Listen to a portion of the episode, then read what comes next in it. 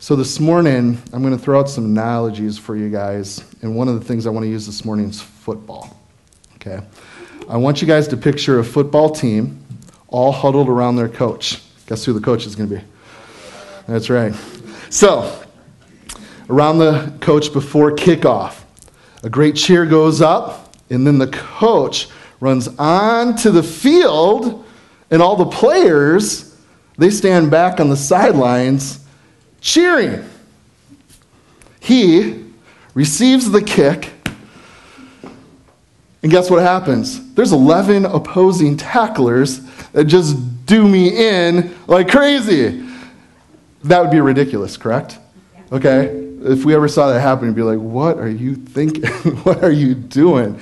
You know, one big fat old coach against 11 athletes in their prime. How does that work out? So, as foolish as that sound, that happens when a church picks up the idea that the pastors are the paid professionals. They're the ones that do the work of the ministry. What I love about God's word, and don't you guys, it clears a whole lot of things up for us in life. And this is one of the things the Word of God speaks into very clearly for you and I. You see, the gospel, the Christian life, is to be more than a belief, but it's actually a lifestyle. So, Christian living is a goal oriented and it's to be dynamic. Would you guys agree?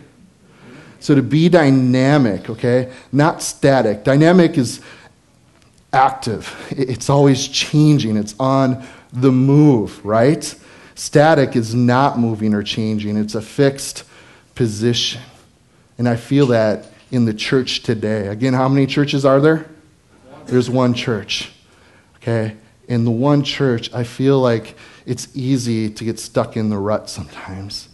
This is just the way we've always done things. And you're like, why isn't anything changing? Why aren't people coming to faith in Christ? Isn't that our job as the church? To go, to proclaim the gospel, tell people to repent, for the kingdom of God is at hand. Isn't that what we've been called to do? Absolutely. So, back to our football analogy for a second. Some of you guys, Pastor Charlie was like, hey, do you need help with your tie? I knew I wasn't going to keep it on that long. Um, but getting back to our football analogy, say the team breaks out in a huddle. You guys know what a huddle is? All right. How many of you guys have been in a huddle before? Pretty fun, right? I used to play some football. I got to be the quarterback. And it'd be fun when people would come up to me and like, hey, I can get open. I can get open. Throw me the ball. Throw me the ball. You know? Um, and then I'd change a call, throw them the ball, and we get a bunch of yards, and then I'd get benched for changing the call. But there's some application there, but we won't talk about it. So, back to this football analogy this morning. Say the team breaks out in this huddle, but instead of lining up against that opposing squad, they break into little groups of two or three, arguing with each other. And soon they start shoving, and two of them actually get into a fight. What's wrong now? We ask one of them as they walk off the field in disgust. That bunch of malcontents can't agree on nothing, he says. And those two over there, they're arguing over the color of the uniforms. And a couple of the others are quarreling over the right way to kneel while they're in the huddle. And those two guys over there, they're arguing uh, because one believes that, uh, that it uh, that, or he believes in what we call personal football, and the other believes in a social football. And they can't agree whether the individual or the team is more important. And a couple are over there fighting over whether women should be allowed to play. And I'm quitting because I can pass a lot better than that other guy, and they won't let me be the quarterback. So, Let's take a read here in Ephesians chapter 4 together. Look at verse 1. Either for a prisoner of the Lord, this is the Apostle Paul writing. He says, I beseech you, I am begging you to walk worthy of the calling with which you were called, with all lowliness and gentleness, with all long suffering bearing with one another in love, endeavoring to keep unity of the Spirit of the bond of peace. There is one body and one Spirit, but as you were called in one hope of your calling, one Lord, one faith, one baptism, one God and Father of all, who is above all and through all and in you all. So, did you guys catch the seven things that unite us here? One body. Do you understand that? I asked before, how many churches are there? There's one. Okay? There is one bride of Christ. That is the church. I love it. That's why I love fellowshipping, going to festivals, visiting other churches. We are the body of Christ. We are one in Christ. So all believers are a part of that body, which Christ is the head.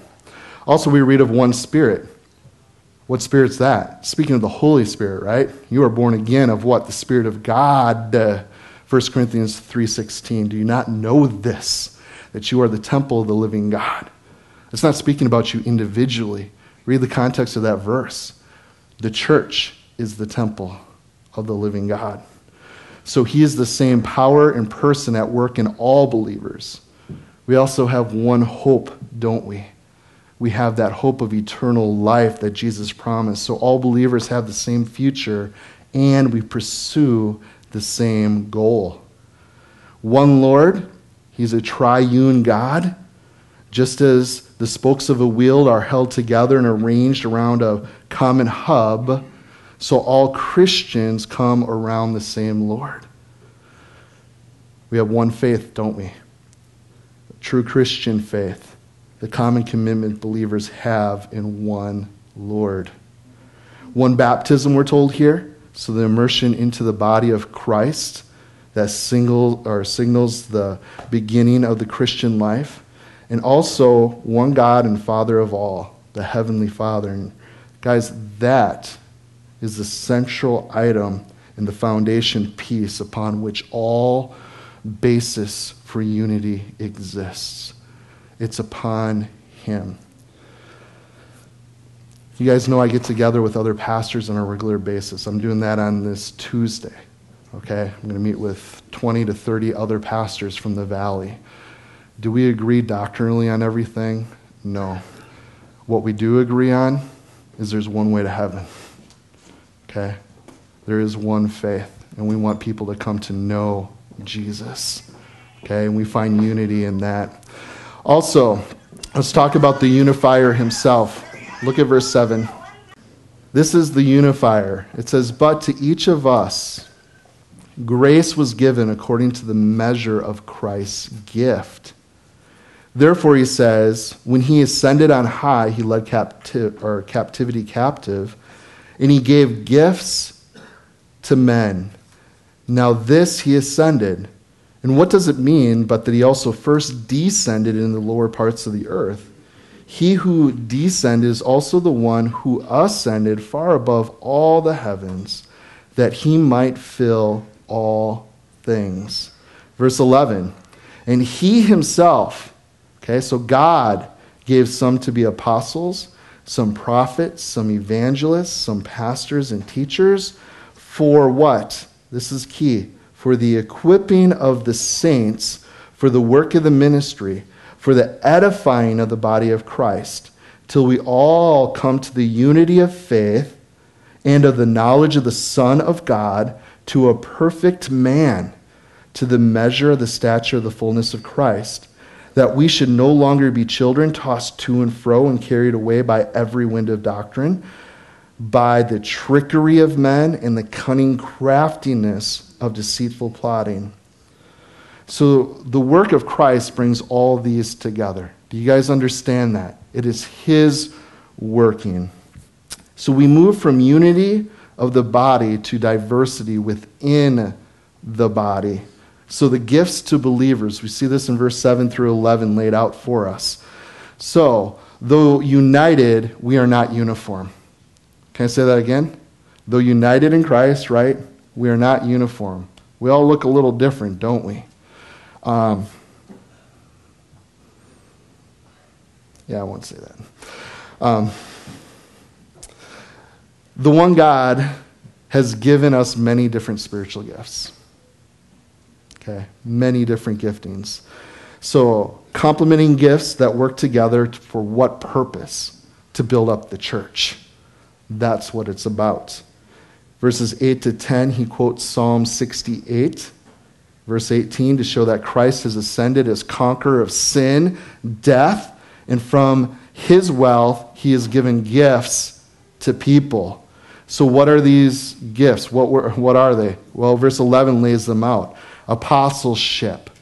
Okay, apostleship, it's one who is a sent one, a delegate, okay, a messenger, the originals, original people who witnessed Christ's resurrection.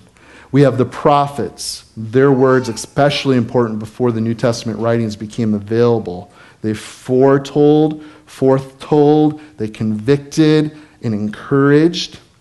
We have evangelists, not like D.L. Moody once said, fishermen straightening pictures on walls of a burning house. What's the point in that, right? we need to be about saving souls, amen? Because if we're not out telling the good news, who's going to? Right? Um, so these are evangelists. They proclaim the gospel outside the church or to new regions. Today we call them missionaries a lot of times, right? So we also have pastors and teachers. Pastor equals a shepherd. There's always that picture of shepherding, caring for the sheep. The image depicts a shepherd with his flock, being a spiritual leader to those committed to his charge. And then a teacher instructs others in the truth. So, goals for the believer. Okay, I love verses 12 through 16. I think this is essential for us as a church. We need to grab a hold of this, believe it, and do it. How many guys are familiar with Mark Twain? Yeah, pretty, pretty good writer, right? Said this once The church is a place where nice, respectable person stands in front of other nice, respectable people and urges them to be nicer and more respectable. That's all the church is. We're leading people down the wrong path. And we see a lot of that happening in the church. Shame on us. What are the goals of the church then? Well, I'm glad you guys asked. There's six things that he lays out. The, the church's goals is that they'd be equipped, right? Did you guys read that? We'd be equipped, that we'd be united. Okay, this is God's word. United, that we'd have knowledge, that we'd be mature, that we'd be measured, and that we would be settled. So, verse 12, that they would be equipped. So, equipping, this is actually a medical technical term that is used here in the Greek. It's the setting of a bone, okay, or the mending of nets. Very, you know, precise. Has to be done correctly. I want to explain to you guys some old version, uh, some of the old version translations that we had had a comment between saints and four in verse 12 here. The error is a small one in grammar, but a great one in practical consequences. For it now appears that the clergy's main task is not to do the work of the church, but to what? To equip the saints for the work of the ministry. Big difference, isn't it? So, back to our football analogy for a second. Listen to God's game plan. Christ has given the church apostles, prophets, evangelists, pastors, and teachers to prepare God's people for the work of service. Lay people are not there simply to pay pastors and evangelists to do the Lord's work. Rather, pastors and evangelists and teachers are to equip the so called lay people to be ministers. So the pattern is that the minister helps the layman to evangelize. He sees his main task as that of training a Christian mechanic how to witness in the garage, showing the Christian student how to have a relevant testimony in the classroom, inspiring a Christian housewife to be a godly influence in her neighborhood, helping the Christian parents train their children in the ways of the Lord. So, equipping is the responsibility of the teacher. That's why we take the Word of God in teaching and preaching so seriously here at Freedom Fellowship. Why? Because the church does what? Equips the saints. And this is how it is done. It's not going to be through jokes, it's not going to be through stories, it's going to be through teaching His Word. So, equipping also occurs best when the teacher assumes a biblical role. Equipping should impact both character and conduct. Equipping should focus more intensely on the most committed. Equipping requires knowledge, skill, a long term commitment. Equipping requires knowledge, skill. Oh, sorry, long term commitment. So that equipping also is the ultimate goal. The ultimate goal is equipping others who will equip others. Isn't that what Paul told young Timothy? Trust to other men who will also be able to go out and to teach others. We need to be able to do that, to equip you guys that you can go out and equip others. Just think would a revival break out if we'd actually take discipleship seriously? Absolutely. But instead, we have a lot of big programs, and this is how we're going to win people to Jesus Christ. Hasn't been working too hot. Why don't we just do it God's way? Okay? Um, so, that they be unified in the faith. That's what verse 13 tells us. Okay, that's the heart of God. So, unity grows out of a common faith which believers share, that they have knowledge of the Son of God. And it's the Son who knows the Father's character and brings his presence as no one else can. So that what? We be perfect man, be mature, right? Isn't that what verse 13 says? That we would grow up. I know a lot of immature believers. I mean, uh, maybe it's because I do the chaplaincy for the jail. I meet with people that, hey, I'm a Christian. What are you doing here then? You know, well, I haven't been walking with the Lord. I haven't been doing what He's asked. me, You know, well, where's the maturity? When are we going to grow up? Okay. To be honest with ourselves, there's some of you that would say, yeah, I haven't grown a whole lot. I'm not maturing in Christ. I'm in the same place I was when I first got saved. Or maybe I've learned a little bit, but I haven't really grown the last year or two. What's going on? I feel like if we ever plateau, we're actually backslidden. Okay? Hasn't God promised to complete a work in us? Yeah. That means we should always be growing, always be maturing in Him. So, the mature man, that which has reached a set goal. So, our goal is what? Christ likeness. Isn't that wonderful? I love being around people who are like Jesus. I love it. Okay, that's our goal Christ likeness and to reflect Him more fully in our lives. People should see Him more and more. Now, as one said, quit threatening to be a Christian. I think that's very well put. And I think that's what the world is doing is they look at a lot of us. You say you're you a Christian, you're going to do these things. Quit threatening. you know, if you're going to do it, just do it, right? Maturity is contrasted with instability, which verse 14 talks about being tossed by waves and when the wind blows. How many people do we see that happening?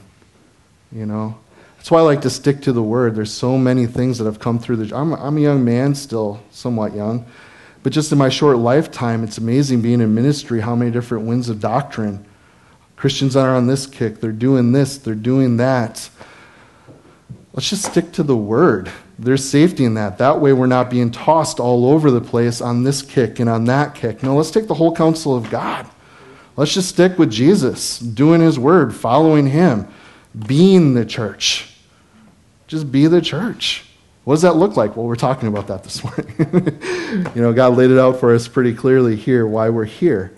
So that we may be measured, the last part of verse 13. So, this idea of measure suggests that the gift is individually tailored to each Christian. The complete person is one who measures up to the pattern and the personhood displayed in Jesus that they be settled, verse 14. And verse 15 talks about the spiritual birth must be led to spiritual growth as we become more like Jesus Christ. We should be growing. Let's turn to 1 Peter chapter 2 together. 1 Peter chapter 2. We're going to look at verse 2 and 3. Because I believe Peter hit it on the head. God knows what he did, uh, what he's speaking here, what's going to help us grow to mature. Okay? 1 Peter chapter 2, look at verses 2 and 3 with me. It says, like newborn babies, crave pure spiritual milk, so that by it you may grow up in your salvation. And now that you have been, or you've tasted that the Lord's good. So, how does a person grow? By the, the Word of God, right? Doesn't Romans 10:17 tell us that faith comes by hearing and hearing by the Word of God? That's why we take the Word of God seriously. Okay? Now, Sunday morning, when you come, hey, I've spent time praying and preparing and studying so you guys can what? Be equipped. But if this is all you're getting, saint, throughout the week, shame on you. You need to repent. You need to do 2 Timothy 2:15 study to show yourselves approved to God a workman that doesn't need to be ashamed, rightly dividing the word. You need to do that. Mom and dad, you are called in Deuteronomy 6 6 to train your children up in the ways of the Lord. If you're not doing it yourself, how are you going to be able to teach them? Daily conversations of the Lord should be a part of our lives. We should be talking and teaching our kids about the truths of the gospel, about the truths of who God is. So, if we're maturing in Christ, we'll show it by being able to speak the truth then in love. And that's one thing I see a lot today in the church. They love God deeply, but they're ashamed of Him when it comes to His Word. We don't know how to defend the faith. We don't know how to speak the truth in love to someone who is walking contrary to God in rebellion to God. Why? Because we don't know the word. We need to know it. You guys are going to get those questions if you're really maturing in Christ and growing in Him. People are going to come to you and ask you the hard questions. How can this God of love allow so much suffering in the world? Why does God mandate slavery? What about marijuana? States are legalizing that. What does God have to say about us smoking dope? These are the type of questions people ask. And these are the questions the Bible actually does address. But do you, have you matured in the Word enough that you could actually speak the truth to somebody and do it in love? That's when we're mature. And that's where God wants us to be. So, Satan is a liar. Do you guys know that? Yeah, he's good at it. He's a murderer, and he has a difficult time being successful when believers practice truth and love. If we're doing that, yeah, he's what can he do? Can you stand against truth? Can you stand against love? No way. So, tell me what works well with missing parts. Things just don't work. We need all these parts. Imagine a car engine missing a part. You know? Picture a string of pearls with some messing. It just doesn't work, right? So, I want to talk to you guys in closing about the clergy conspiracy, the uh, admonition of clergyism. Um, it's when the minister says, You leave the spiritual matters ministry to me. That's my job. And the congregation says, Yes, that's right, and so we will. Or the congregation may say to the minister, We hired you to do the spiritual ministry. Get on with it. And the minister says, uh, What he never should consent to, I accept that, and so I will. You see, we must challenge that conspiracy and decline to be a part of it. You see, we must insist on the principle of every member ministry. You guys have heard me ask this before many times. How many of you guys are in full time ministry? Right? we all are, guys. That's what the Bible teaches us. That's what we are called to. We are ministers of the gospel, whether you like it or not. If you're in Christ Jesus, you are an ambassador for Jesus Christ. Amen. That's what the Bible teaches us. You are salt and light. So, one of our core values here at uh, Freedom Fellowship is participation, encouraging all believers to discover and to use their unique spirit given gifts. Okay? Uh, this morning in our closed uh, Freedom Fellowship group, I posted a study we did just on that, on servanthood, on participation. I encourage you guys sometime this week, go back, listen to that, be encouraged in what the word says, be seeking God. What is my part in the body? Okay, what is God calling me to do? So that is how we should be, really should be in every church. This is Bible truth. This is reality. Now, back to our football analogy. It's probably the only time you'll see me wear a Randall Cobb jersey at church, unless I use a football analogy again in the future. but let's, let's, uh, let's think of it this way the team realizes they have, they've all got to play. So they're on the field in a huddle. They huddle and huddle and huddle. The referee calls a penalty for delaying the game and moves them or moves the ball back five yards. Still, the team huddles and huddles and huddles. The referee calls penalty after penalty until finally the ball is moved all the way back to their own goal line. Hey, coach! shouts the quarterback to the sidelines. This is the greatest huddle I've ever been in. What a group of guys! We have the best fellowship. And some of these guys are amazing students of the playbook. Some have memorized over a hundred plays and can analyze them precisely. We learn so much when we're in the huddle. But why don't you get up on the line and play? Says the coach. Why should we? What we want are bigger and better huddles. Besides, we might get hurt. No one ever gets hurt in a huddle. Can I caution you guys regarding holy huddles?